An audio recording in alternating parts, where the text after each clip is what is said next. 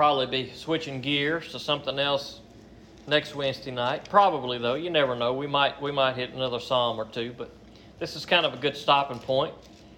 I like to use these psalms kind of in between different books and different things that we study just to kind of be a break from what we're in, and we'll take 6 or 7 or 8 usually at a time before we start something else. And this is kind of a good place to stop because this is the end of the second book of Psalms. And some of you are saying, what do you mean the second book of Psalms? There's only one psalm. Well, I don't know that we've discussed this, so we'll discuss it now. It's a good time to discuss it. When you look at the book of Psalms, it's 150 chapters, but some of your translations may say throughout the book at certain chapters that it's the beginning of book 1 or book 2 or book 3, book 4, or book 5. Now, chances are, if you have a King James Version, it probably is not going to say when those different books start and stop. However, most other translations acknowledge this, and rightfully so. We should acknowledge this. It's good for us to see. Because when we look at chapters and verses in our Bible, those didn't come till a few hundred years ago. Those were things that we added. They weren't in the original text. There were no chapters. There were no verses. But when it comes to the book of Psalms being split up as it was, that was actually in the oldest manuscripts we have. We saw the Psalms arranged in a certain way. And so Psalm 72 is going to be the final psalm in what we would refer to as Book 2. I believe Psalm 41 was the end of the first book. Psalm 89 is the end of the third book, and I'm not sure which one is the end of the fourth book, and then, of course, 150 is the end of all of them. And you can see really at the end of each of these books, they all have verses that really get to a place of closure. You can tell that whoever assembled these different books, as we have in Psalm, they made closure at the end of each one. And you usually see words like amen or hallelujah or something like that at the end of each of them. Now, why these psalms are split into 5 separate books and the way they are is somewhat of a mystery. Now, scholars have gone throughout the years and kind of labeled different psalms in different categories. Some that kind of cover the same thing, they'll say, well, this is a this kind of psalm and that kind of psalm and another kind of psalm. And we split them into different categories, but even though originally they were split into 5 books, there's a variety of all those psalms spread throughout. Some have said it's a progression. You see at the beginning of the psalms, you see in particularly David, because that's what we see toward the first book or two, is a lot of David's writing. You see hard times, you kind of see a progression of things getting good from David really calling out to the Lord and going through a lot of suffering, which we've seen a lot in the last few weeks, these last several psalms we've looked at. By the time you get to the end of the psalms, though, you see kind of a more positive note. Some have said they just are simply arranged in a progression from tough times to better times. Some have said that each of these 5 books of the psalm will line up with things that were taught in the first 5 books of the Bible, which is sometimes referred to as the Torah or the Pentateuch. You may have heard those names, the books of the law, the books of Moses, Genesis, Exodus, Leviticus, Numbers, Deuteronomy. So some have said that the 5 books of Moses line up with those first 5 books of the Bible. Now, I can say that I haven't spent great time studying each of these separate books of Psalm and comparing them to those books, so I don't know if that's accurate or not. All that to say that originally, at least in the oldest manuscripts we see, whoever arranged these Psalms, and some have suggested that it may have been Ezra that eventually put all of these together, they were split into different books. Now, these are psalms that cover a long span of time. You may remember a few weeks ago we covered a verse or two from Psalm 90, and that was a psalm of Moses. We see psalms of David, and tonight we see the mention of Solomon, and we see Asaph, and we see other people mentioned who wrote these psalms, and these people are sometimes separated by hundreds of years. And so all of these psalms were written at different times, and at some point in time, somebody gathered them together in one collection, separated them into 5 different groups, and that is what we call in our Bible today the Book of Psalms. And so that's a little bit of history as to why you may see in your Bible when you flip over to Psalm 73 that it says book 3 or something along those lines. And that's why originally these Psalms were split into 5 books. So let's pray, and then we will get into Psalm 72. Father God, we come to you. We thank you for your good word. And God, I pray that you help us to get something from these Psalms that we read tonight. God, we want to learn your word and understand your word. And I pray, God, that something we see would speak to our hearts. I pray that you free us of distractions and worries and stresses and whatever may keep us from focusing on you tonight. I pray that we'd focus on you. I pray that you would hide me behind the cross, that you would help me to preach and teach and do a good job. I pray, God, that it is all for your glory. I pray that the Holy Spirit would just be among us in this place tonight. And I just thank you that we can be here, and pray that you bless this time we have. And I ask these things in Jesus' name. Amen. All right. Some of your translations may have the superscription, the reign of the righteous king, a psalm of Solomon. Now, there is some discussion to be had as to who actually wrote this psalm. Some have said that it is a psalm that Solomon wrote. Some have said that it's a psalm that David wrote about Solomon, applying to Solomon. Some have said that this was David's prayer, but it was written by Solomon. And so it's hard to know exactly who wrote this. However, in reading through it and studying it, it seems to me that this psalm is probably applying to Solomon. It doesn't seem likely that it is a psalm that is wrote by Solomon, speaking of his son, because his son wasn't very good, and of course Solomon sinned a lot, and things were already going downhill by the time the kingship went from David to Solomon. Solomon started off pretty strong, but things went downhill pretty quick, and then by the time it got to his son, things were really bad. I think his son's name was Rehoboam. I get them confused sometimes. There was a Rehoboam and a Jeroboam. I think Solomon's son was Rehoboam. But by the time he came along, things were pretty bad. It doesn't seem to me that this is a psalm that Solomon wrote, speaking of his son.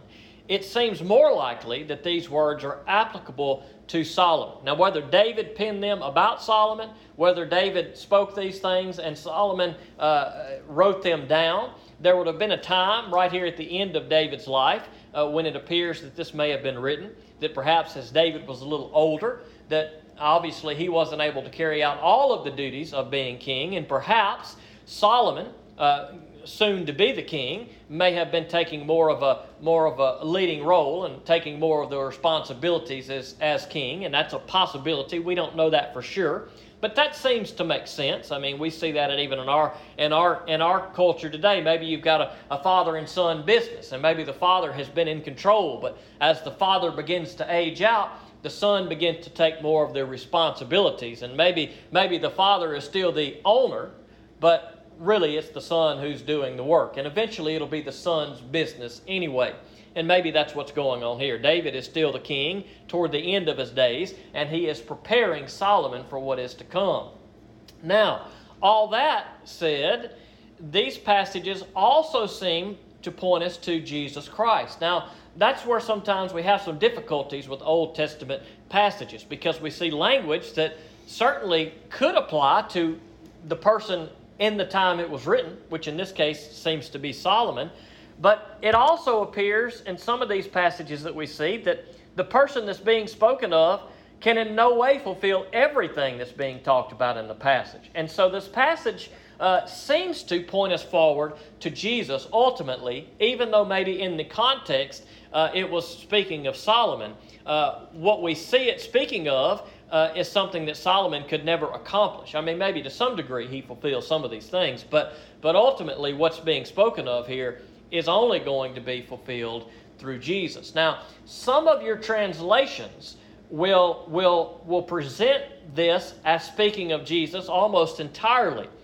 In particularly, I believe the New King James Version will have the word he, him, his, anything like that throughout here will be capitalized. Now, when we see that, we know that that's speaking of God or speaking of Jesus. And so if you have a New King James, and maybe some other translations do that as well, you're going to see he capitalized a lot throughout this passage. If you have any other translation, even the Old King James, I don't believe it capitalizes it most of the time, and most other translations do not. And now the reason for that difference is that obviously the interpreters and translators of the New King James believed that this was speaking of Jesus, and so they capitalized those words to reflect that interpretation that they had. Other interpreters for other translations have said, no, we're going to leave lowercase e. Not to say that it could not apply to Jesus, but it may not be so obvious without seeing those capitalizations. And so I believe that this is probably speaking of Solomon in the moment, but it certainly is pointing us forward to Jesus. That's a big introduction for Psalm 72, but we're going to get into it. Psalm 72, verse 1, give the king your judgments, O God, and your righteousness to the king's son.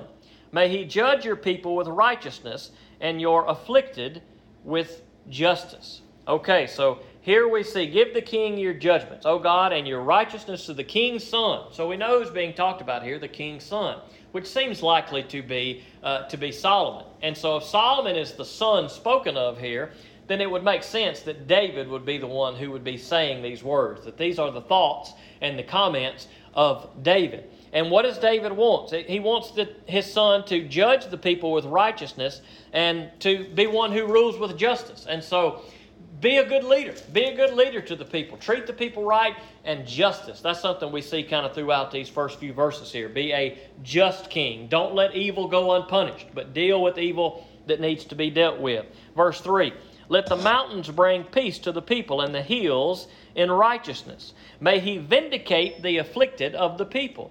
Save the children of the needy and crush the oppressor. Let them fear you while the sun endures, and as long as the moon throughout all generations. May he come down like rain upon the mown grass, like showers that water the earth.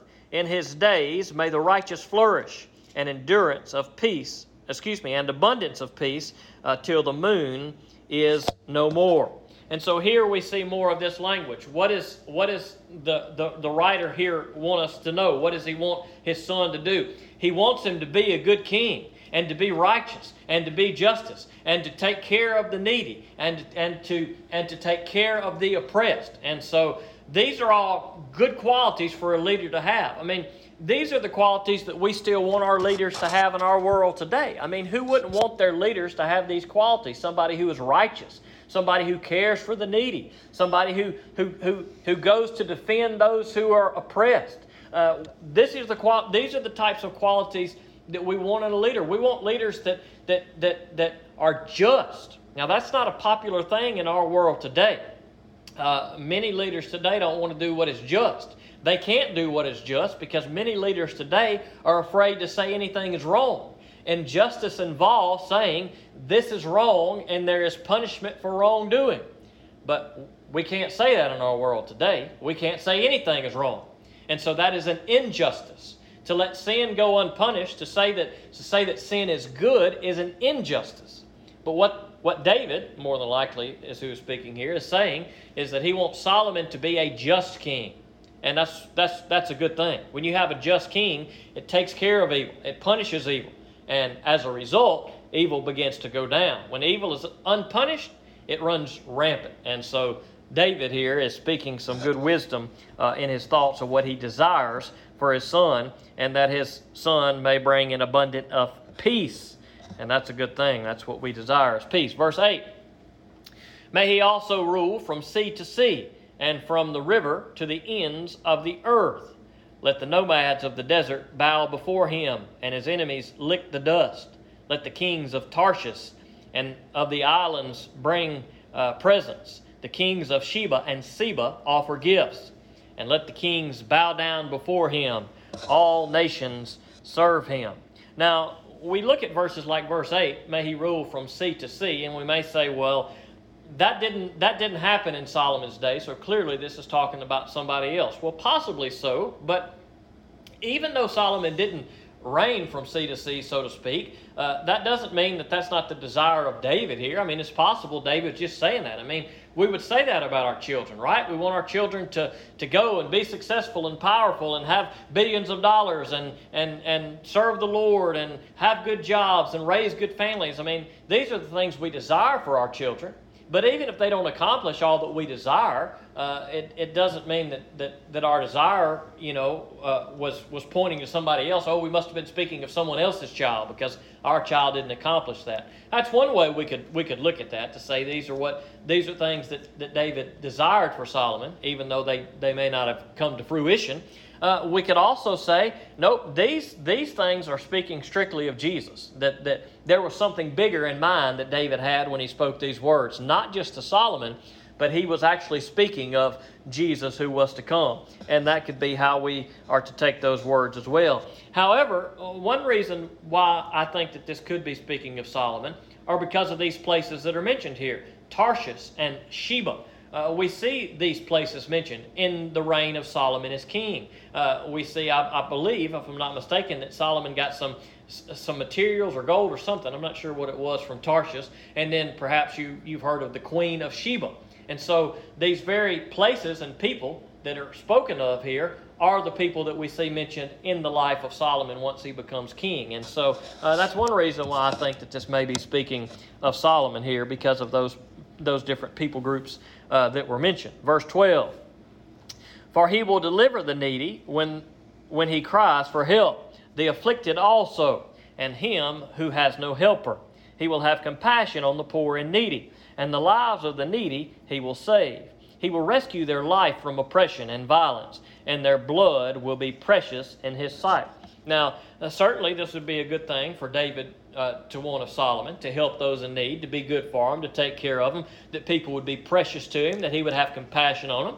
But again, this also applies to Jesus very well. I mean, Jesus has these same qualities. He's compassionate. He cares for the needy, and their blood is precious in his sight. And so even if this certainly does speak about Solomon, that does not eliminate that it points forward to Jesus as well, because even though Solomon may accomplish some of these things, ultimately God wants to fulfill these types of things perfectly, and it's only Jesus who is going to be able to accomplish that. Verse 15, so may he live, and may the gold of Sheba be given to him, and let them pray for him continually. Let them bless him all day long. May there be abundance of grain in the earth on top of the mountains. Its fruit will wave like the cedars of Lebanon. And may those from the city flourish like vegetation of the earth. May his name endure forever. May his name increase as long as the sun shines. And let men bless themselves by him. Let all nations call him blessed. Blessed be the Lord God, the God of Israel, who alone works wonders. And blessed be his glorious name forever. And may the whole earth be filled with his glory. Amen and amen. The prayers of David, the son of Jesse, are ended. And so we can see by this close here that there's some closure to this second part of the book, this book number 2 of Psalms. And at the end of each of the books, you see statements like that are of closure. And we see this idea of verse 17, may his name endure forever, may his name increase as long as the sun shines, and let men bless themselves by him, let all nations call him blessed. Now, of course, as we have said throughout this whole thing, this could be speaking of Solomon, but ultimately, most have viewed this as a messianic psalm that's really pointing us forward to Jesus Christ, because everything that David desired of Solomon here would never be accomplished by Solomon, nor would it be accomplished by any earthly king. It was only Jesus who was going to accomplish what the desire of David is and what the desire of God is, and that is that people are delivered, that those who are in need are helped, that those who are in trouble experience compassion, that those who are wronged experience justice. And that's what God promises to us through Jesus Christ. Jesus has accomplished all of these things. He is the one who is compassionate toward us. He is the one who is there for us in our time of need. He is our comfort. He is our compassion, and he is the one who will ultimately deliver us and give us all we need for all of eternity. And we need to praise Jesus. We need to follow Jesus. And that's what we see throughout all of Scripture, woven throughout the whole Old Testament, throughout all of these Psalms, even if the psalmist may not have known in the moment exactly how God was going to bring about the Messiah and how God was going to accomplish deliverance for his people, we see all of these things about Jesus kind of woven throughout all of the Old Testament. And when we come to passages like Psalm 72, it seems clear that this is not only speaking of Solomon, but it is also speaking of a greater king who is to come, and that is King Jesus. And I hope today we are all put our faith in him. Let's pray. Father God, we come to you. We thank you for these good words, and I pray that you just bless them. I pray that you help us to soak all this in and look to King Jesus, dear Lord, that he is the one that we want to bow before.